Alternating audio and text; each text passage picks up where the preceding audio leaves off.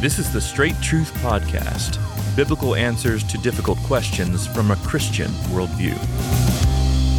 Well, Paul says in Ephesians five, to it's an exhortation, not don't be foolish, but understand what the will of the Lord is. I think a lot of us really strongly desire to know what the will of the Lord is. This is probably more intense at certain times of life than it is at others. Like, for instance, right coming right out of high school, not really knowing what to do with your life. You, you don't want to make the wrong decision, and so you're praying and asking God to show His will to you. Or maybe you're wanting to know if you should marry that girl or marry that guy.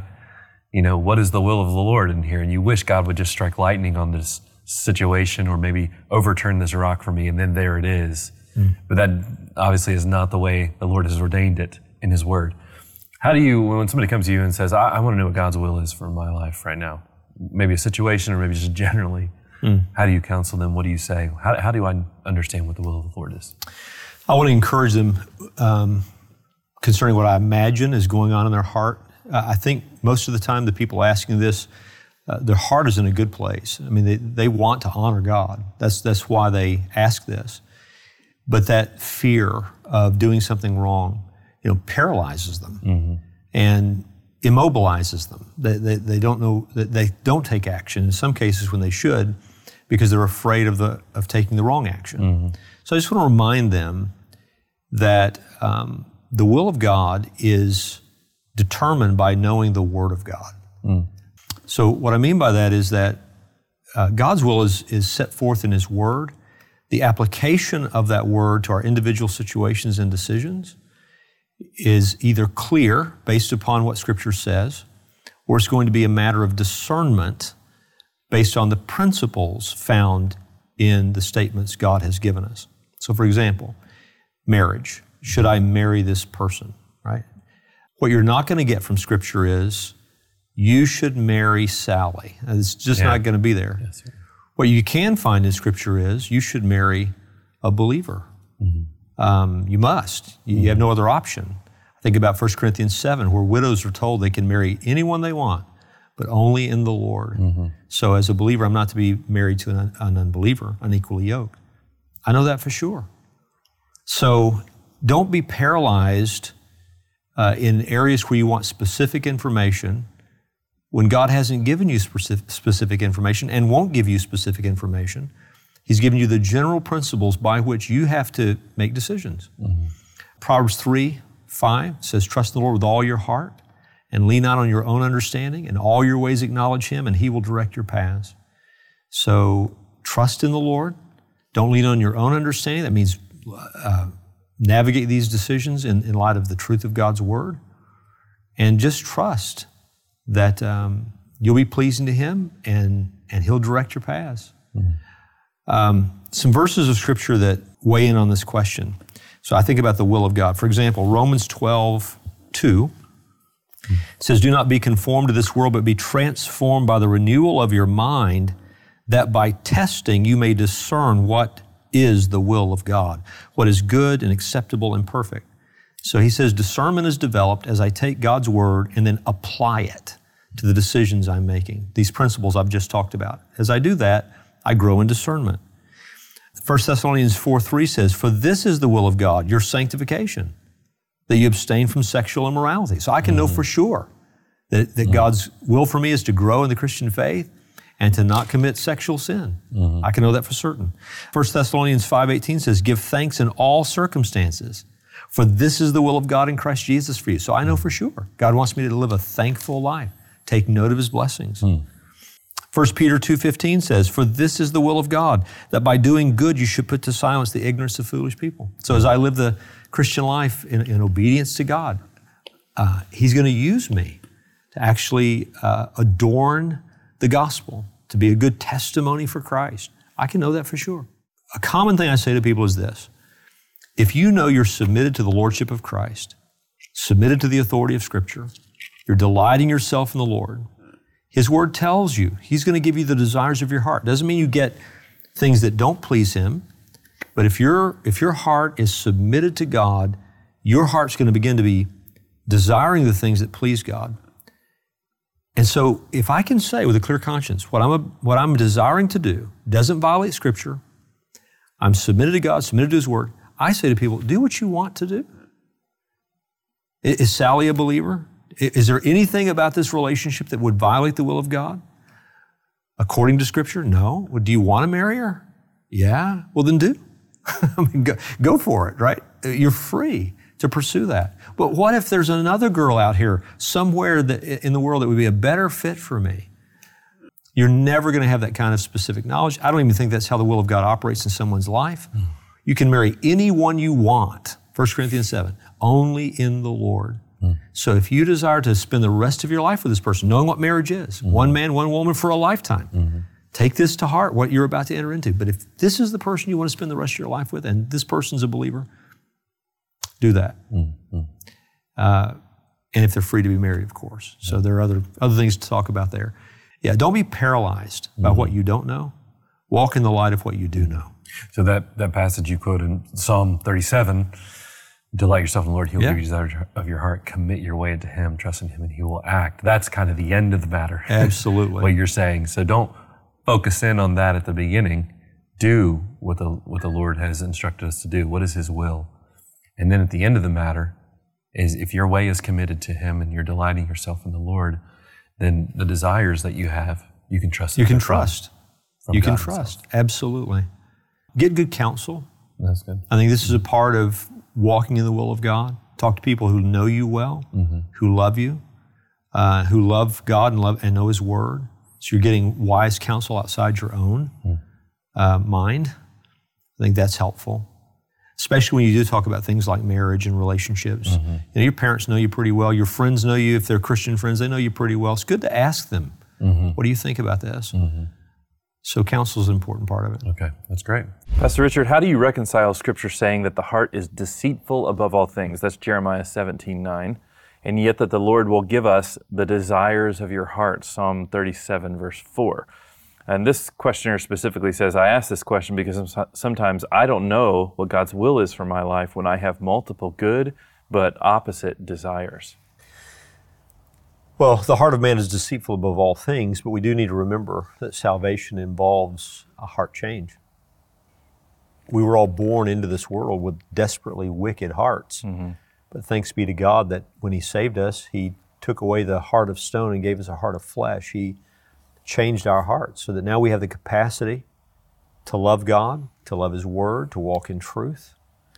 So that's one thing that I would remind myself of is I'm not a lost man. I mean, if I know Christ, I'm not a lost man. I have the capacity now to honor God in my inner being.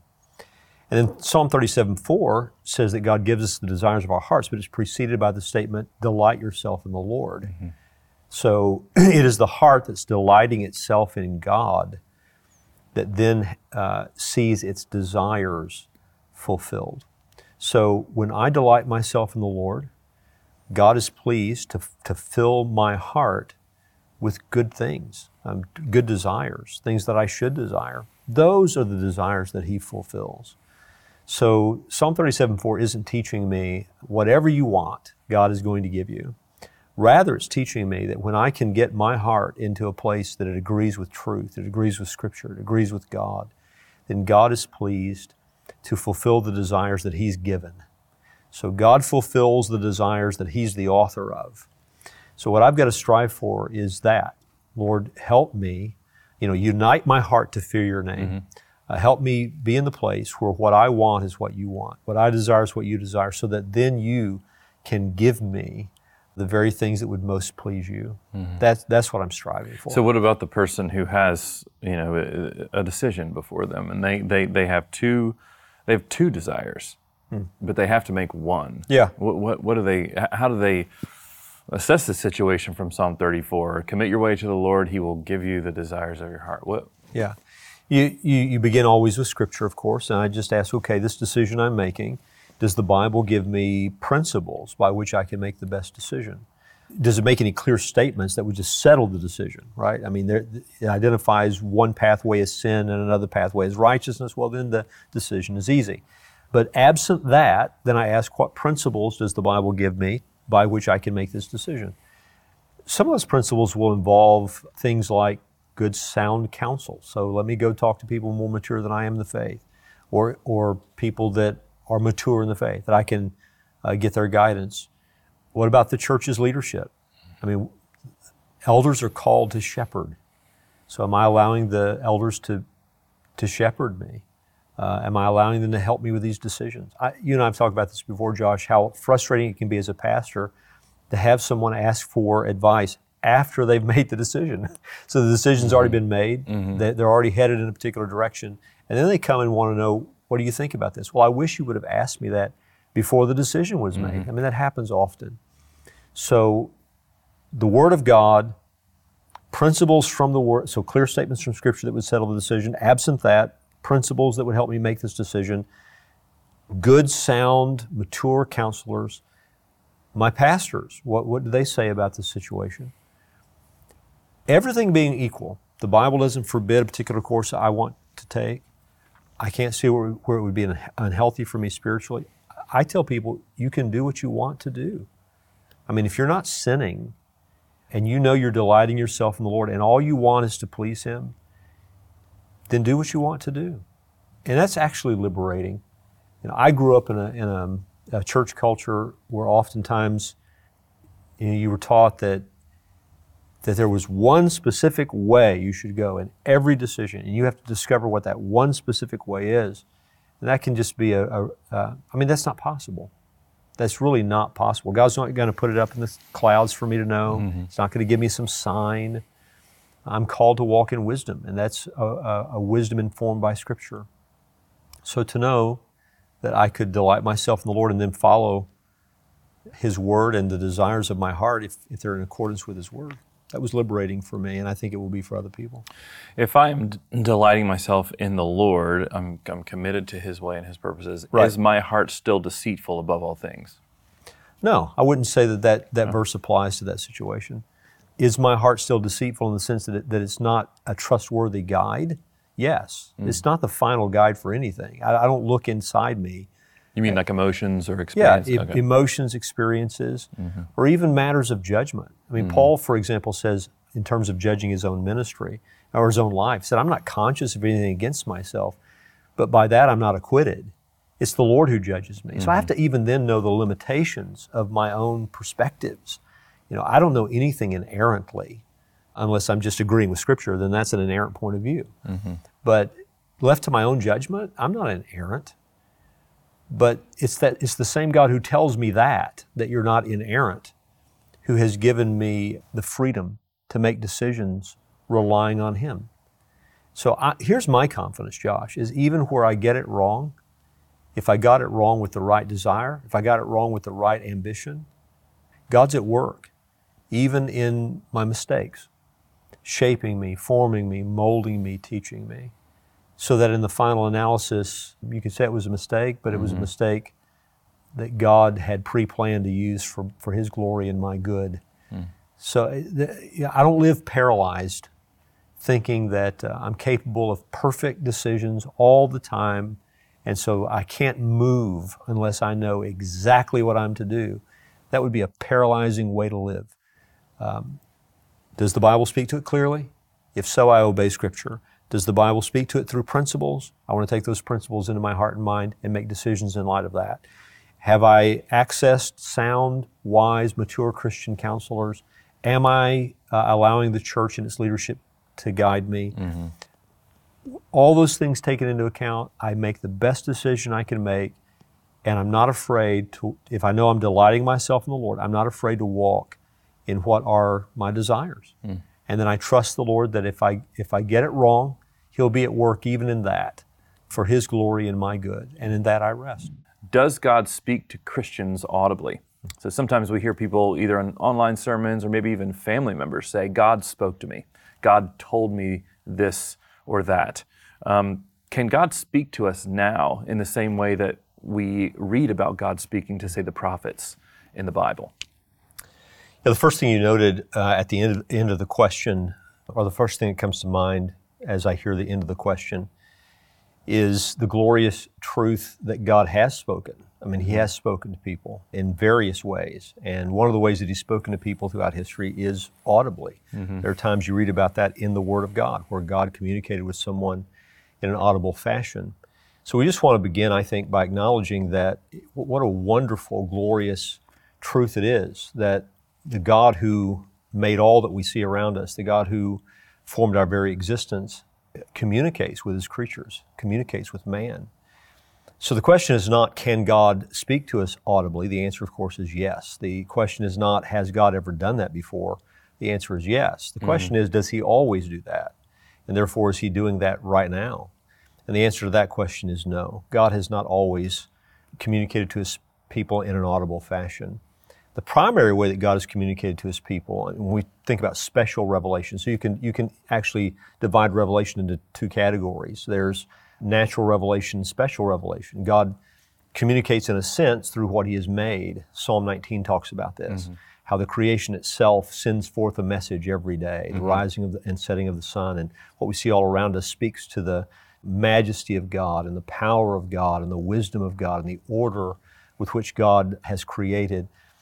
So there's that kind of communication, but none of that is enough to let us know who God is or to tell us what happened to the world, why it is in the state that it's in, or how one is to be saved. All that required special revelation. Mm-hmm. And the primary way that God has communicated to us in that realm is through Scripture. So what's clear when you look at the Old and New Testaments is when God is giving Scripture, in those during those eras when He's giving Scripture, He's He's communicating in ways that allow for His Word to be inscripturated. He has to communicate His Word uh, to the writers in some fashion. And so one of the ways that He does that is He speaks to them audibly. But once He has given His Word one, and it's been inscripturated, that kind of communication ceases. Mm. And then what we have is the finished product. What we have is what God has put into Scripture.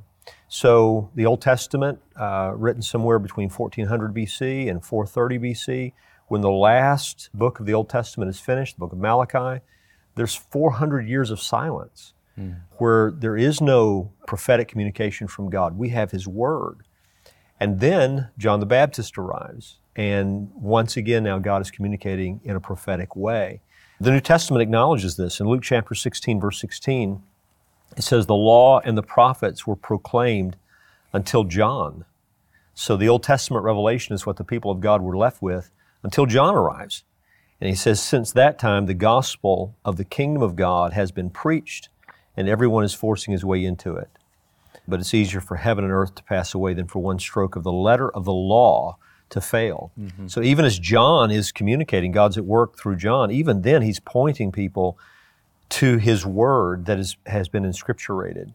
And that's what, something else that I would want to um, emphasize, is that once God gives us a canon, so when you talk about the canon, you're talking about the standard or rule of something, uh, how something is measured. The Old Testament, thirty-nine books, the New Testament, twenty-seven books. Once God gives us the canon, as He's doing that, as He's bringing it into being, The, the next stage, so we have the Old Testament canon, now God's giving the New Testament. As the New Testament's coming into being, what God inscripturates becomes the test of everything delivered by God prophetically. Mm. So even as the New Testament was coming into being, people were being measured by what has already been revealed. So God is still giving new revelation, but people are being, te- that revelation is being tested by what has already been revealed. John is a prophet, but the, the law is the standard as John is prophesying. People are pointed to the law. In a way similar to that, in First Corinthians fourteen, God is still giving new revelation. The New Testament's not yet complete. And here is Paul writing to the church, and he says in First Corinthians fourteen thirty-seven, if anyone thinks he is a prophet or spiritual, let him recognize that the things which I write to you are the Lord's commandment. But if anyone does not recognize this, he is not recognized. Hmm.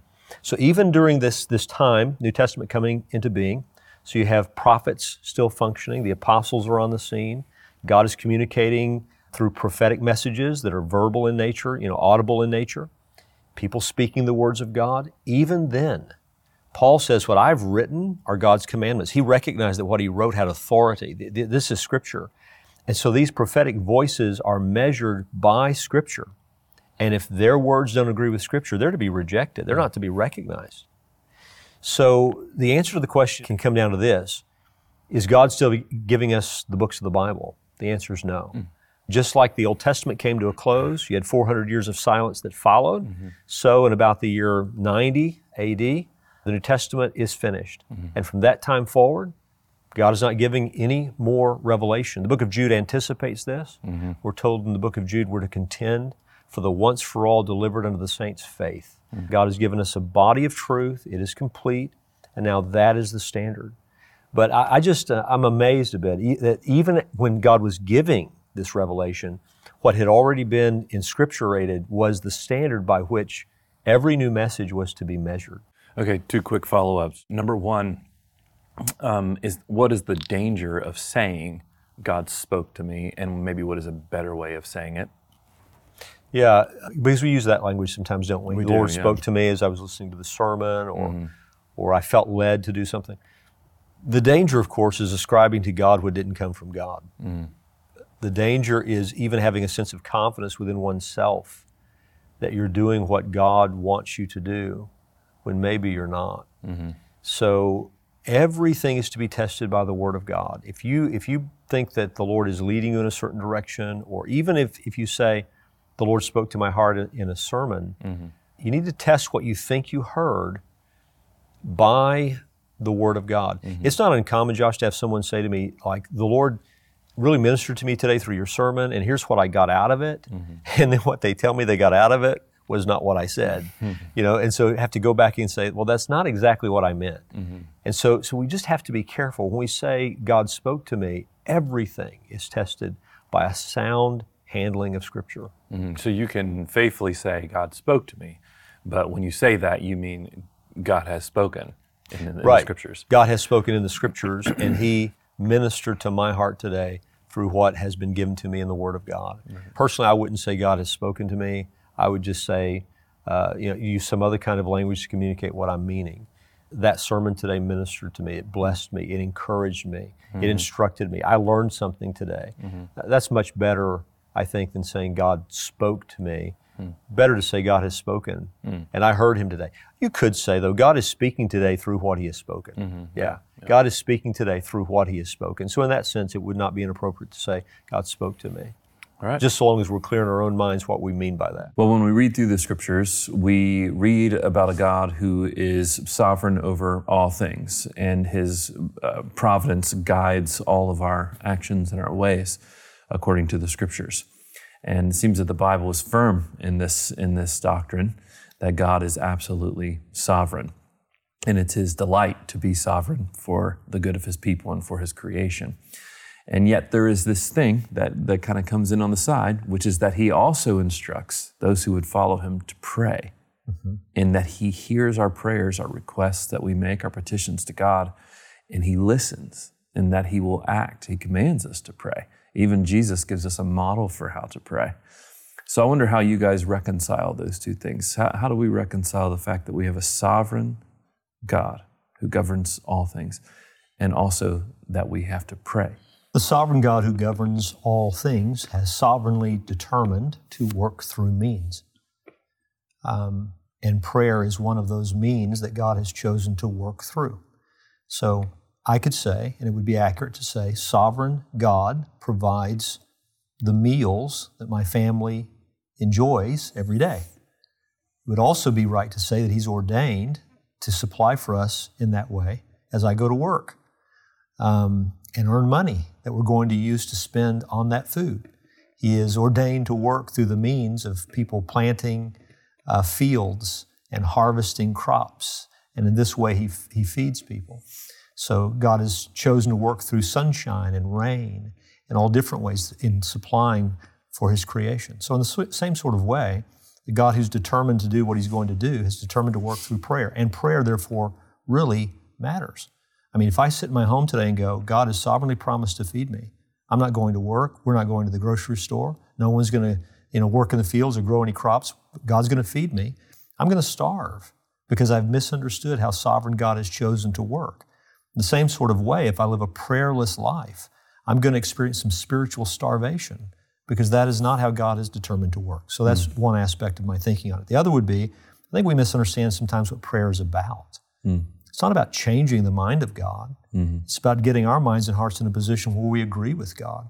We're actually praying in the name of Jesus. We're praying in agreement with God, His truth, His word, His character, His will. If we ask anything according to His will, we know we have it. So the goal is not to impose my will on God, but to pray in a way that agrees with His will, and then watch as He works through those means that He's ordained to do what He has determined to do. It is the knowledge that God is sovereign in everything that actually fuels prayer. Because now the very one who has the, the all wisdom and all power mm-hmm. and is always present has invited me and commanded me to come to Him, and He promises to answer. So I'm not dealing with someone who may not hear me. He hears me. I'm not dealing with someone who can't do anything about what I'm asking about. He has, He possesses all power. I'm not dealing with someone who doesn't care. He's commanded me to come. Mm-hmm. I mean, I have assurance in the matter of prayer. So this fuels my prayer life. So to me, it's not a problem, it's a joy that we're talking Amen. About.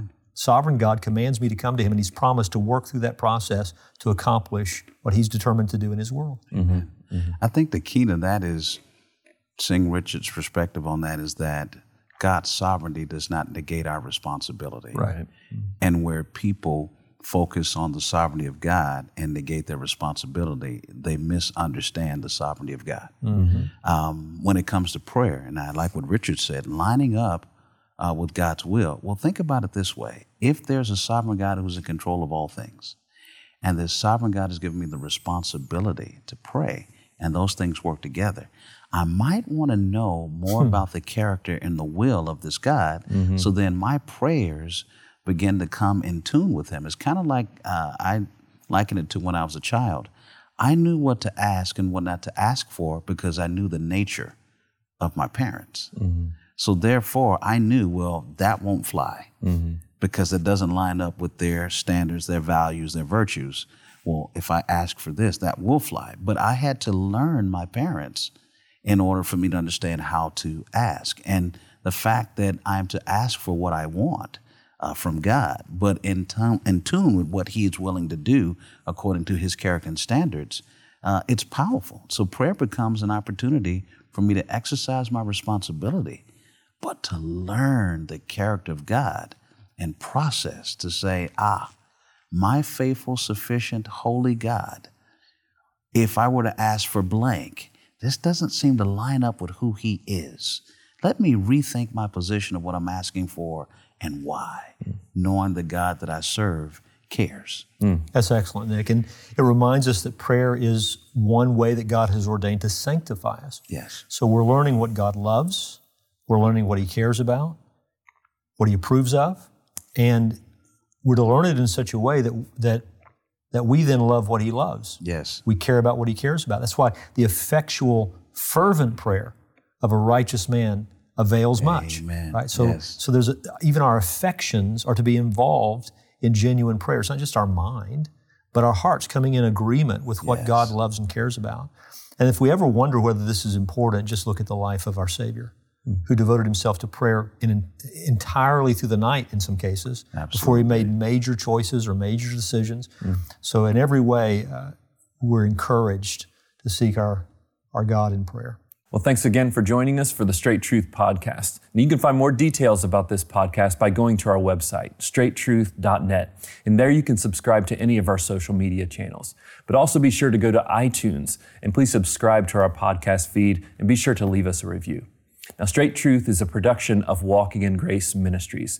And you can find more details by going to walking in grace dot org. Thanks again.